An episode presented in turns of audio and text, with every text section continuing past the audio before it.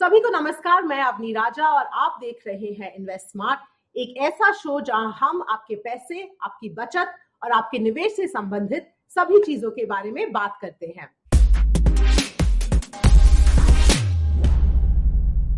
Retirement के बाद अपने फाइनेंसेस को कैसे मैनेज करें?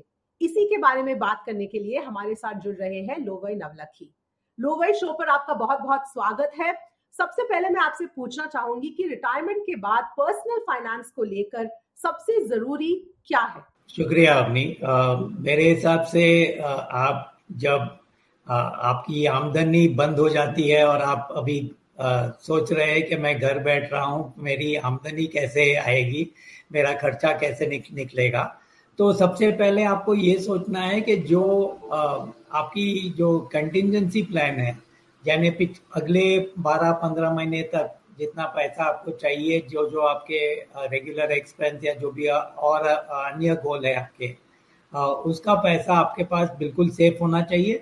और दूसरी बात अगर कहीं ना कहीं से आपको आपके जो कॉर्पस या जो आपका पैसा जुटा हुआ है, उसमें से पैसा निकल जा रहा है तो वो एक एक तरीका वो हेल्थ के हेल्थ का जो रिस्क है या हॉस्पिटलाइजेशन या कोई मेडिकल रिस्क है, वो वो एक तो कॉमन रहता है रिटायर्ड लोगों के लिए। तो हेल्थ इंश्योरेंस आपके पास सही सही अमाउंट का रहेगा तो उस, उससे आपका आपकी बचत बरकरार रहेगी। जी, बिल्कुल। तो रिटायरमेंट के बाद आपका एसेट एलोकेशन क्या होना चाहिए? क्या ज़्यादातर आपके आपका निवेश डेट में रहना चाहिए या फिर इक्वल होना चाहिए इक्विटी और डेट के बीच में? तो मेरे हिसाब से ये सोचना है आपको कि आपके रिटायर्ड लाइफ कितने कितने समय तक आप आप जीने वाले हैं। और आजकल हम फाइनेंशियल प्लानर ये सोचते हैं कि प्लान करेंगे तब सौ की सौ का एज लेके हम चलते हैं।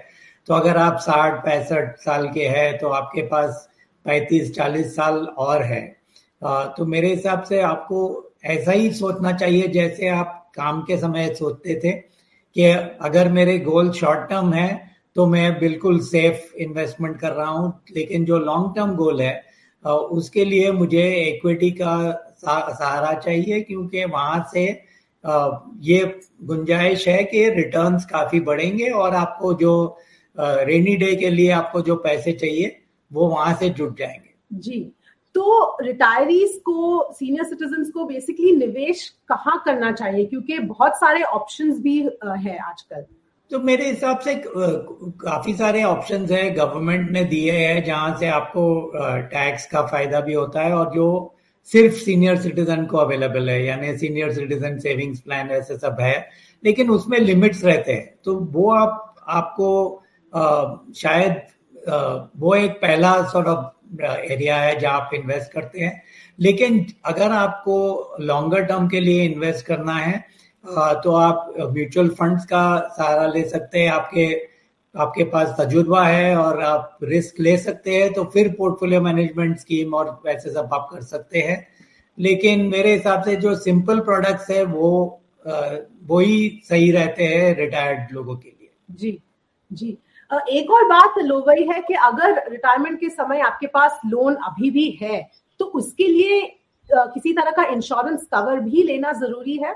मेरे हिसाब से जब आपने लोन लिया था तब आपने इंश्योरेंस कवर लिया होगा तो आप तो वो तो कंटिन्यू करना चाहिए। लेकिन मेरे हिसाब से जो रिटायर हो, हो रहे हैं या जस्ट रिटायर हुए हैं ये सोचते हैं कि लोन का जो जो प्रेशर है वो काफ़ी ज़्यादा रहता है। तो सबसे पहले यही सोचते हैं गोल में कि कैसे मैं लोन निपटा दूँ और जितने जल्दी से जल्दी मैं लोन रिपे कर दूँ।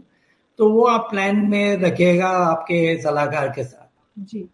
लोगे एक और बहुत अहम बात है मानसिक स्थिति की क्योंकि जब कोई रिटायर होता है कल तक आप जॉब पे जा रहे थे आज सुबह उठकर जॉब नहीं जाना है तो ये भी इसके साथ डील करना भी कभी कभी मुश्किल हो जाता है। नहीं बहुत बहुत कठिनाई होती है क्योंकि मैंने देखा है कि कोई क्लाइंट जो बहुत अग्रेसिव था आप उनके वर्किंग लाइफ में और अभी वो रिटायर हो गया और शायद उसके एक छोटे से पोर्ट, पोर्टफोलियो के आ, में शायद एक या दो प्रतिशत का यू नो गिरावट आया है।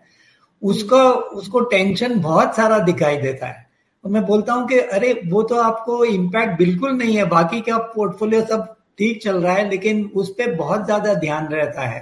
तो डेफिनेटली uh, uh, जो जो नर्वसनेस आ जाती है कि अरे अब तक तो मुझे आमदनी मिल रही थी अगर कुछ नुकसान हुआ मार्केट में या ऐसा कुछ तो मेरे पास और पैसे आएँगे और मैं डाल सकूँगा और एवरेज कर सकूँगा। अभी वो बंद हो गया है। तो वो जो इमोशन है वो काफ़ी सारा रहता है और इमीडिएटली रिटायरमेंट होने के इमीडिएट तुरंत बाद वो बहुत ज़्यादा प्रकट होता है।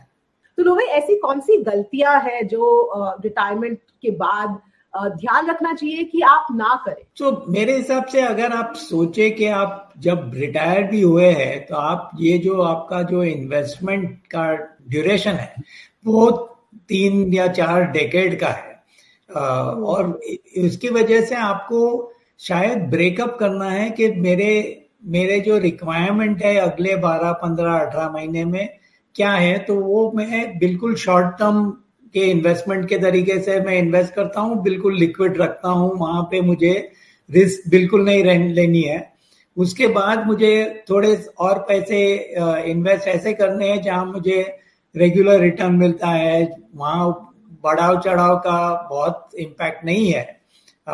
और उसके बाद वो एक तीसरी बकेट रहती है जो लॉन्ग टर्म के लिए, जहाँ मैं, मेरे हिसाब से थोड़ी बहुत इक्विटी आप में इन्वेस्ट कर सकते हैं। तो मेरे हिसाब से आप ये नज़रिया तीन बकेट का जैसे देखेंगे तो बेहतर रहेगा। मिस्टेक ज़्यादातर क्या होती है कि पूरा का पूरा हम एक एक नज़रिए से देखते हैं कि मेरे सौ रुपये है और सौ रुपये मेरे बिल्कुल सेफ़ होने चाहिए, मुझे रिस्क नहीं लेनी चाहिए और वहाँ पे शायद गलतियाँ हो जाती। जी, बिल्कुल लोवई हमारे साथ जुड़ने के लिए और ये सारी जानकारी के लिए धन्यवाद। हमारे दर्शकों के लिए, आज के लिए बस इतना ही। मिलेंगे अगले